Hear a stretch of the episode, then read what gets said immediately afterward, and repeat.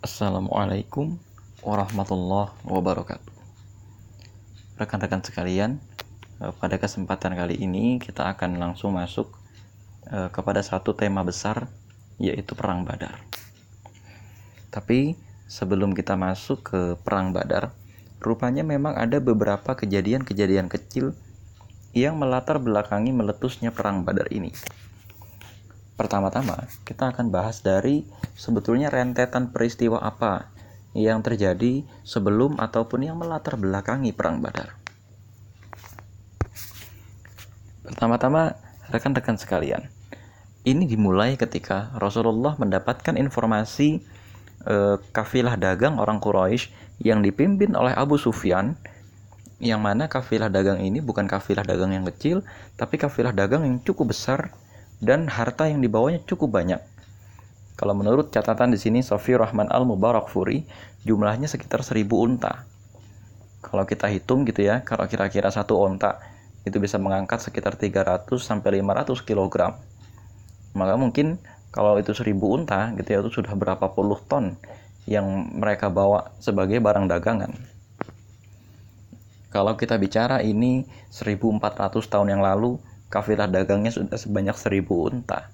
Berarti ini bukan kafilah dagang biasa. Ibaratnya ini kafilah dagang utama. Akan tetapi, kemudian oleh pasukan Rasulullah yang jumlahnya sekitar 150-200 orang kaum muhajirin, dicegat tapi nggak ketemu ceritanya. Abu Sufyan berhasil meloloskan diri dan kemudian beliau mengirimkan surat ke kota Mekah. Nah, setelah mengirimkan surat ke kota Mekah itu, Abu Sufyan lanjut perjalanan itu ke Syam dengan kesan gitu ya bahwa perjalanan mereka ternyata sudah tidak aman. Nah, masalahnya surat ini sampailah di kota Mekah pada saat itu, sampailah ke tangan Abu Jahal. Ya, masuklah di sini peristiwa seru-serunya gitu ya. Setelah sampai surat ini ke tangan Abu Jahal, ya pada saat itu hebohlah kota Mekah. Abu Jahal itu pusing ke sana kemari gitu ya. Satu, menganggap ini kesempatan untuk menaikkan pamornya pasca Rasulullah SAW berhasil meloloskan diri. Terus yang kedua, ini juga dimanfaatkan oleh Abu Jahal gitu ya untuk menghabisi Rasulullah SAW sekalian di medan perang. Nah, kemudian Abu Jahal melobi berbagai kepala suku, melobi semua pemimpin Mekah untuk ikut perang ngumpulin pasukan. Tapi ternyata menurut catatan dari Ibn Hisham atau juga kemudian Safiyurrahman Al-Mubarakfuri, ternyata orang-orang Mekah itu terbagi menjadi 3 pendapat ketika menyikapi surat Rasulullah ini atau surat Abu Sufyan ini. Pendapat yang pertama, ayo kita perangi, jalan aja. Pendapat ini terutama dipegang oleh Abu Jahal dan juga Bani Mahzum sebagai baninya Abu Jahal. Pendapat kedua, kita memusuhi Muhammad gitu loh, tapi nggak usah memerangi, ngapain? Nah, orang-orang semacam ini gitu ya, yang tidak usah memerangi dan lain sebagainya, latar belakangnya bukan gara-gara simpati dengan Islam. Latar belakang pertama, menghormati Rasulullah sebagai saudara mereka, sebagai teman masa kecil mereka. Latar belakang yang kedua, mereka ini pragmatis sebetulnya. Mereka tidak melihat satu kepentingan ekonomi atau satu kepentingan politik. Atau apalagi, tampaknya mereka ini menyadari bahwa Abu Jahal ini sebenarnya sedang menuruti emosi pribadi. Nah, dan golongan ketiga dalam menyikapi surat Rasulullah ini, mereka panik sekali, gitu ya, panik sekali. Dan kemudian, gitu ya, di antara mereka-mereka ini adalah orang-orang Muslim yang tidak sempat berhijrah atau yang belum dibebaskan oleh orang tuanya atau oleh majikannya untuk berhijrah ke kota Madinah. Di antara mereka ini ada banyak sekali, di antaranya Abbas bin Abdul Muttalib, paman Rasulullah sendiri, yang diperdebatkan apakah sudah masuk Islam atau belum. Ya, ada lagi kalau di kelompok yang kedua tadi, kelompok yang tidak ingin memerangi Rasulullah itu, di antaranya ada Thalib bin Abu Talib, kakaknya Ali bin Abi Talib yang paling tua, yang menyebabkan Abu Talib diberikan gelar Abu Talib gitu ya, bapaknya Thalib. Nah, Thalib ini memerangi Rasulullah pada saat itu, tapi karena terpaksa, dipaksa sama Abu Jahal. Akhirnya pada saat itu rame, ya, Abu Jahal itu kongko kesana kemari gitu ya, lobi-lobi dan lain sebagainya. Nah, ternyata mayoritas orang tuh pada saat itu nggak mau. Dipaksa, akhirnya berangkat. Sampai pada saat itu Umayyah bin Khalaf itu nggak mau. Mantan majikannya Bilal bin Rabah itu nggak mau berangkat perang. Karena dia memang satu, selain karena takut usia dan lain sebagainya, dia tidak melihat adanya benefit dari perang ini. Maka jadi teman-teman sekalian, namanya perang itu nggak sederhana. Benefit kebangsaannya itu harus dihitung-hitung. Ya, keuntungan itu sejauh mana kalau kita perang. Yang kedua, ada seorang pemimpin Mekah lagi namanya Utbah bin Rabi'ah. Utbah bin Rabi'ah ini merasa nggak usahlah kita perang, ngapain? Tidak menguntungkan.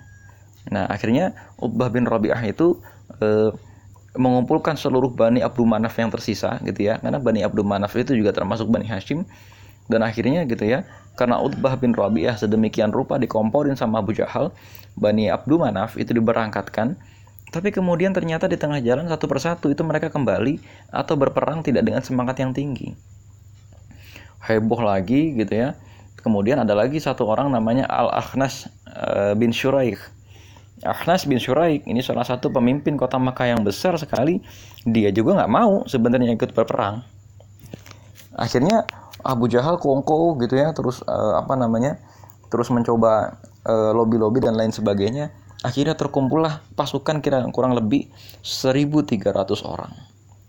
Ya, di antara mereka itu ada 600 orang yang menggunakan baju besi dan ribuan unta pokoknya ya. Komando yang paling tinggi dipegang secara langsung oleh Abu Jahal bin Hisham. Nah, ada kira-kira 9 para pemimpin kota Makkah yang mensponsori, gitu ya, yang mensponsori biaya pemberangkatan. Nah, ini kemudian di sini kelihatan gitu ya, kota Makkah itu di awal aja mentalnya sudah sangat lemah. Ini juga yang kemudian dibahas oleh seorang ahli sejarah dari Irak. Beliau adalah seorang jenderal militer, Syed Mahmud Khattab. Di awal memang mental pasukan Mekah itu sudah jatuh karena mereka sendiri sudah nggak kompak, itu ya. Dan di titik inilah ada peristiwa gaib. Ya, apa peristiwa gaibnya? Yang pertama, mereka itu takut kalau mereka sedang memberangkatkan 1.000 laki-laki yang siap berperang ini, kan kota Mekah kosong. Nah, takutnya suku-suku yang ada di sekeliling kota Mekah, misalnya Bani Bakr. Bani Bakr itu bukan Bani yang Muslim, tapi juga bukan Bani yang menjadi sekutu kota Mekah. Ini ada perselisihan lama yang belum selesai. Takutnya nanti gitu ya Bani Bakr ini menyerang. Tapi kemudian di sini ada peristiwa gaib. Iblis ya atau jin pada saat itu mewujudkan dirinya menjadi sosok Suraqah bin Malik. Nah, ternyata si Suraqah bin Malik jadi-jadian ini ngomong, "Tenang aja udah, berangkat aja. Saya jamin Bani Bakr tadi tidak akan menyerang kalian." Kenapa kok menjelma menjadi Suraqah bin Malik? Karena Suraqah bin Malik pada saat itu adalah pemimpin kaum Kinanah, pemimpin suku besar yang ada di daerah situ, pemimpin tingginya. Tapi dia merasa tidak punya kepentingan gitu loh. Dia hanya menjamin Bani Bakr tidak akan bergerak. Nah, itu jadi teman-teman sekalian, dari sini aja tuh orang-orang Quraisy itu sudah kalah mental gitu loh. Nah, ini kejadiannya gitu ya, kejadiannya kira-kira pada saat kafilahnya Abu Sufyan itu sudah berangkat ke Syam, dan Rasulullah Shallallahu Alaihi Wasallam sendiri dengan 200 pasukan beliau sedang menunggu di jalan yang kira-kira bakal dilalui di jalur pulangnya Abu Sufyan. Nah, tapi ternyata Abu Sufyan itu nanya ke orang-orang ya, nyebar mata-mata dan lain-lain sebagainya. Ternyata pada saat itu Abu Sufyan itu akhirnya belok ke arah pantai, tidak lagi melewati daratan, tidak lagi melewati daerah Badar gitu ya, kan daerah Badar sudah dijaga oleh Rasulullah, dan akhirnya beliau berhasil meloloskan diri. Nah, ketika Abu Sufyan itu berhasil meloloskan diri, beliau ngasih surat lagi.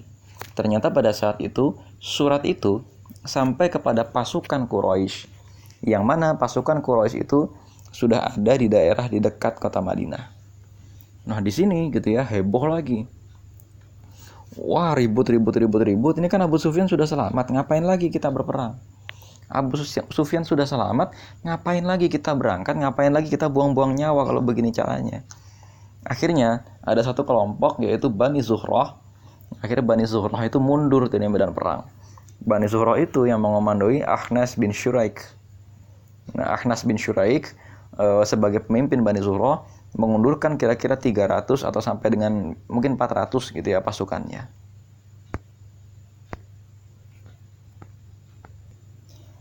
Nah, tapi rekan-rekan sekalian, ternyata pada saat itu mental kaum muslimin itu nyaris jatuh.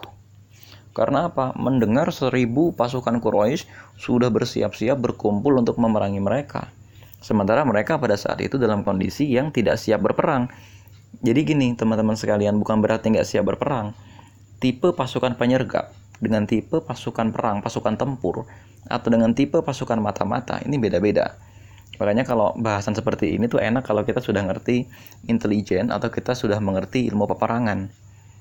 Ya, pasukan yang dibawa oleh Rasulullah pada saat itu tipenya pasukan penyergap, dan pasukan penyergap untuk menyergap orang sipil. Kan pada saat itu tidak dibersenjatai. Kalau namanya orang berangkat dagang kan nggak mungkin bawa senjata berat. Nah, kemudian teman-teman sekalian, pasukan ini kan namanya juga seadanya gitu loh, sehingga benar-benar tidak berpikir ada konfrontasi besar-besaran. Nah, kemudian ternyata Rasulullah Shallallahu Alaihi Wasallam mengadakan syura. Nah, di syura ini kemudian gitu ya terjadi peristiwa yang heroik. Semua sahabat Nabi yang muhajirin kompak, kita akan berperang. Ketika Rasulullah mengajukan penawaran, wahai kaum Ansar, mohon maaf, ini adalah perang di antara kami. Ini adalah perang antara kami dengan saudara-saudara kami dari kota Mekah.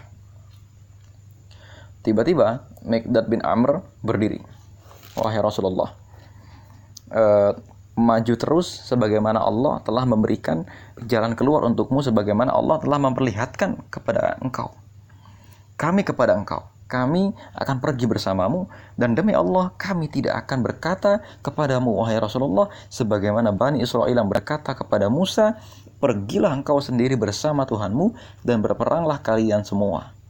Sesungguhnya kami hanya duduk di sini saja. Wahai Rasulullah, kami tidak akan mengucapkan hal itu. Kemudian Rasulullah senang sekali gitu ya. Dan pada saat itu para sahabat muhajirin itu berandai-andai, seandainya yang mengucapkan kalimat itu kita gitu loh. Ternyata mereka kedahuluan sama orang-orang Ansor. Akhirnya persiapan diadakan, terkumpullah 300 orang pasukan yang siap berangkat perang. Sebetulnya masalah utamanya begini. Ada klausul di Baiatul Aqabah, yaitu perjanjian Baiatul Aqabah yang sebetulnya memang terikat untuk peperangan, untuk melindungi. Hanya yang menjadi masalah ketika sudah Rasulullah itu ada di dalam kota Madinah, berbeda dengan halnya Rasulullah keluar dari kota Madinah dalam arti untuk berangkat perang. Cuma ternyata bagi orang-orang Ansor, sudah Rasulullah, kami akan melindungi engkau, konsekuen dengan janjinya. Dan akhirnya orang-orang Ansor pada saat itu juga mengumpulkan pasukan. Ramai pada saat itu, kendaraan seadanya dikumpulkan, ternyata cuma terkumpul 2 ekor unta yang siap digunakan untuk berperang. Dengan berbagai alasan, entah unta yang lain kurus, entah unta yang lain misalnya lagi hamil dan lain sebagainya, ternyata unta yang siap dikumpulkan untuk berperang itu cuma 2 ekor. Nah, rekan-rekan sekalian, dari sini saja sudah ada ibroh. Pertama, kita itu misalnya sudah menyatakan baiat kepada satu lembaga dakwah, sudah menyatakan baiat kepada satu organisasi dakwah atau kepada satu tugas dakwah. Kadang kita itu pragmatis itu loh, setengah-setengah.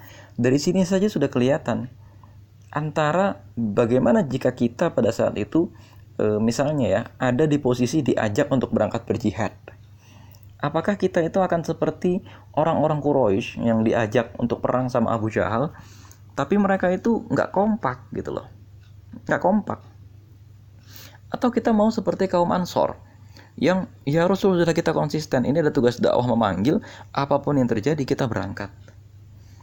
Kadang-kadang kemenangan atau kekalahan itu ditentukannya dari sini. Gagal atau berhasilnya satu program dakwah itu ditentukannya bukan dari betapa banyaknya orang yang bergabung atau kehangatan di lembaga dakwah itu, bukan, tapi kekompakan dan memang niat baik orang-orang yang ada di dalamnya untuk tidak menunda-nunda, untuk tidak membantah apapun perintah qiyadah dan lain sebagainya. Dan qiyadahnya juga mengutamakan syura. Coba kita lihat, di lingkungan kota Mekah pada saat itu, Abu Jahal nggak ngadain syura. Pokoknya udah, ayo kita berangkat perang. Yang nggak mau berangkat dipukulin sama dia.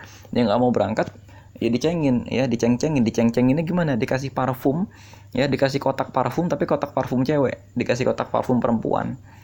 yang diginiin gitu ya, yang dibegitukan itu ada Umayyah bin Khalaf, nggak mau berangkat, oleh Abu Jahal dihadiahi kotak parfum wanita. Nah, dan lain-lain gitu loh. Ini nggak ada syuro di kota Mekah. Ini sebagai kiadah kita harus belajar. Efeknya jadinya apa? Nggak kompak. Ada orang yang menunjukkan performa nanti ada seperti Utbah bin Rabi'ah, Umayyah bin Khalaf, dan lain sebagainya. Dianggap sebagai kesatrianya orang Quraisy. Akan tetapi itu bukan karena loyalitas. Itu hanya lantaran mereka ya simpati aja gitu loh. Mereka memang punya sifat yang baik, tapi mereka tidak loyal kepada Abu Jahal. Secara ideologi mereka sudah nggak senang sama gerakan yang itu gitu loh. Mereka sudah nggak senang sama gerakan Abu Jahal. Nah, jangan-jangan kita menjadi penghancur gerakan dakwah dengan cara yang sama sebagaimana yang dilakukan oleh Abu Jahal ketika menghancurkan mental pasukannya. Itu yang pertama. Atau yang kedua, kita mau nggak jadi kaum Ansor?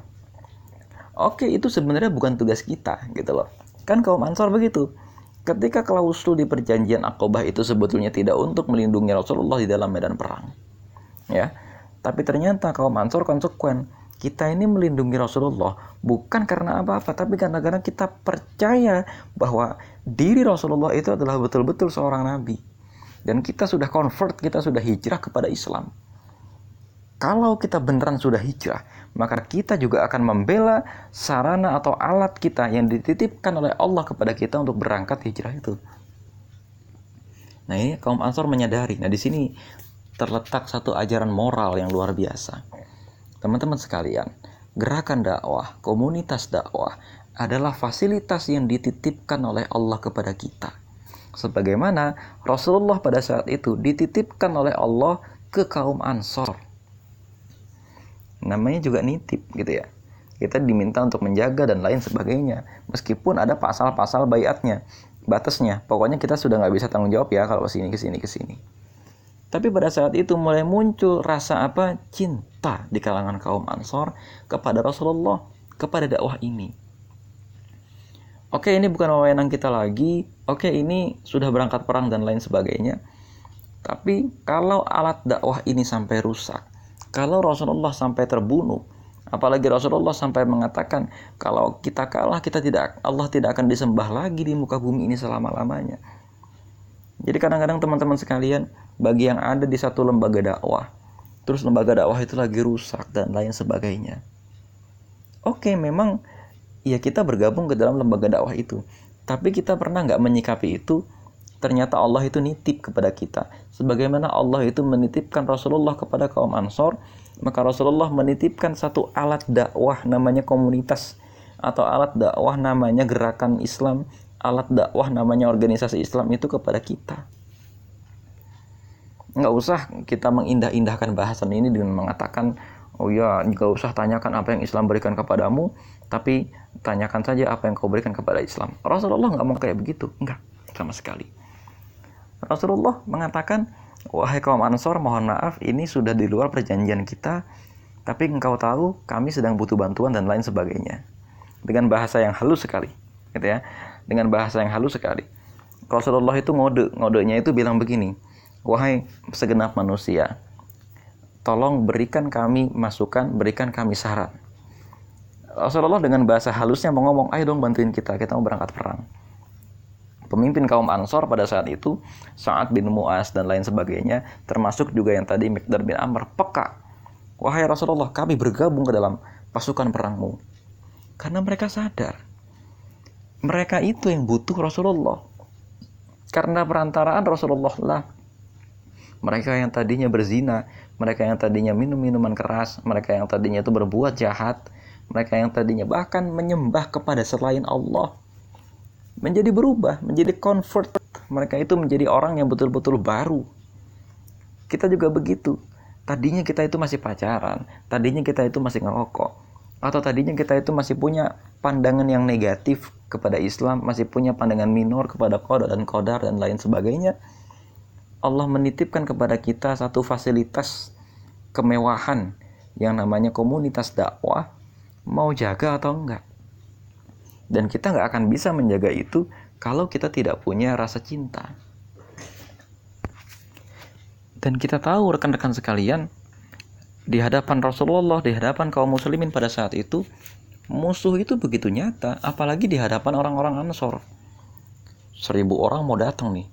1,000 orang dengan senjata lengkap mau menghancurkan Islam. Di belakang mereka orang-orang Yahudi gitu ngeselin. Orang-orang Yahudi kapan saja siap membunuh mereka. Ada 4 kabilah masing-masing 1,000 orang lagi. Di sisi mereka juga ada orang-orang munafik. Orang-orang munafik ini juga terus-menerus ngomporin Rasulullah, terus-menerus ngomporin orang-orang muslim gitu ya, agar jadi lemah. Sama sekali tidak menguntungkan secara hitung-hitungan, putih di atas hitam ya, secara di atas kertas enggak ada untungnya membela Rasulullah pada saat itu. Kalau hitungannya hitungan dunia. Kalau orang-orang Ansor itu mau pragmatis gitu ya. Lebih menguntungkan apabila saat itu orang-orang Ansor bersekutu dengan orang-orang Yahudi dan membiarkan Rasulullah berangkat sendiri, membiarkan Rasulullah itu berjuang sendirian. Kalau Rasulullah menang dapat untung, kalau Rasulullah kalah aman mereka. Ya kan? Karena orang-orang Mekah nggak bakal bisa mendekat ke kota Madinah, kuat mereka. Tapi mereka sadar itu bukan dakwah yang seperti itu. Ya. Yang seperti itu sesungguhnya hanya memanfaatkan kepentingan pribadi, cari aman. Kita itu senangnya orang yang mengamankan diri sendiri dari segala konflik pada hari ini. Ya, kita nggak mau repot-repot. Ya, kita pura-pura soleh gitu ya, pura-pura soleh dengan minggir dari konflik, pura-pura soleh dengan nungguin lah mana yang menang, pura-pura soleh dengan mengambil keuntungan, nyelip di tengah-tengah dua pihak yang sedang berkonflik di sebuah gerakan dakwah. Nggak boleh seperti itu. Harus jelas keberpihakan kita. Meskipun konteksnya dalam permulaan perang Badar ini adalah Rasulullah melawan orang-orang kafir, sementara kita tidak. Kita hanya melawan sekelompok orang yang barangkali pada saat itu sedang lalai. Keislamannya nggak ada masalah, keimanannya nggak ada masalah. Cuma mungkin ini sedang lalai aja. Nah, rekan-rekan sekalian, dari permulaan perang Badar ini ternyata banyak sekali ibroh yang bisa kita ambil. Ya, nanti ada bermacam peristiwa lagi yang rentetan itu panjang sekali, tapi yang jelas begini, kok kenapa pada saat itu yang bisa berangkat cuma kira-kira 300 orang. Satu, ketersediaan senjata. Nah, ini belajar manajemen. Teman-teman, kalau misalnya begini ya, kalau nanti mengadakan satu acara, kenapa kok Rasulullah itu hanya sampai bisa memberangkatkan 300 orang? Pertama, logistik untuk berangkat perang. Beberapa hari di medan perang, berarti kan 1 hari tidak-tidaknya ya 300 kali 3 porsi makan. Kira-kira dalam sehari 900 porsi makan. Ya kan? Nah, 900 porsi makan dalam sehari dikalikan saja misalnya berangkat perang seminggu. Ya, itu sudah berapa gitu kan? 900 porsi dikali 7 hari. Satu itu. Itu masalah biaya, apalagi pada saat itu ekonomi umat Islam jatuh hancur. Ya, belum banyak yang ekonominya berhasil, belum banyak yang bisnisnya berhasil, dan orang-orang Ansor sendiri juga tidak sekaya orang-orang yang ada di Mekah. Satu itu. Terus yang kedua, ketersediaan senjata. Senjata perang berbeda dengan senjata rumah tangga. Ketersediaan pedang, ketersediaan kuda, ketersediaan perisai dan lain sebagainya. Ternyata nggak cukup. Nah, akhirnya pada saat itu, ya memang mau nggak mau, yang diberangkatkan cuma 300. Ya, 314 menurut sebagian riwayat. Karena memang ya dimaksimalkan segitu yang bisa berangkat. Nah, apalagi pada saat itu juga belum banyak orang-orang Ansor yang masuk Islam. Dalam arti laki-laki dewasa yang siap bisa berangkat perang. Ya, makanya ini kalau teman-teman misalnya ya mengadakan suatu persiapan acara, itu harus matang sekali. Ada berapa jumlah panitia? Kondisi masing-masing ini gimana? Mentalnya lagi naik, mentalnya lagi turun, secara ideologi itu lagi sama kita, lagi klik sama kita, atau dia lagi musuhan sama kita, atau misalnya orang ini lagi punya masalah di rumah sehingga nggak bisa kita pekerjakan terlebih dahulu, nggak bisa kita aktifkan dulu sebagai seorang mujahid dakwah, atau kondisinya pada saat itu kita punya nggak musuh dalam selimut seperti orang-orang Yahudi yang nunggu berhasil nggak nih orang, nunggu sengaja, atau seperti orang-orang munafik gitu ya, tampaknya ada di barisan kita tapi ceritanya kritis, ceritanya itu sok memberikan saran, tapi dengan sarannya itu dia ingin mempreteli kita, dia ingin menelanjangi kita betapa lemahnya kita sesungguhnya. Ini ya rekan-rekan sekalian, sebagai kiadah berteguh hatilah, dan sebagai jundi, sebagai anak buah, jangan pernah terpancing untuk keluar dari barisan. Meskipun di hadapan kita ada 1,000 pasukan bersenjata lengkap, dan di belakang kita ada 2 kelompok orang yang siap berkhianat.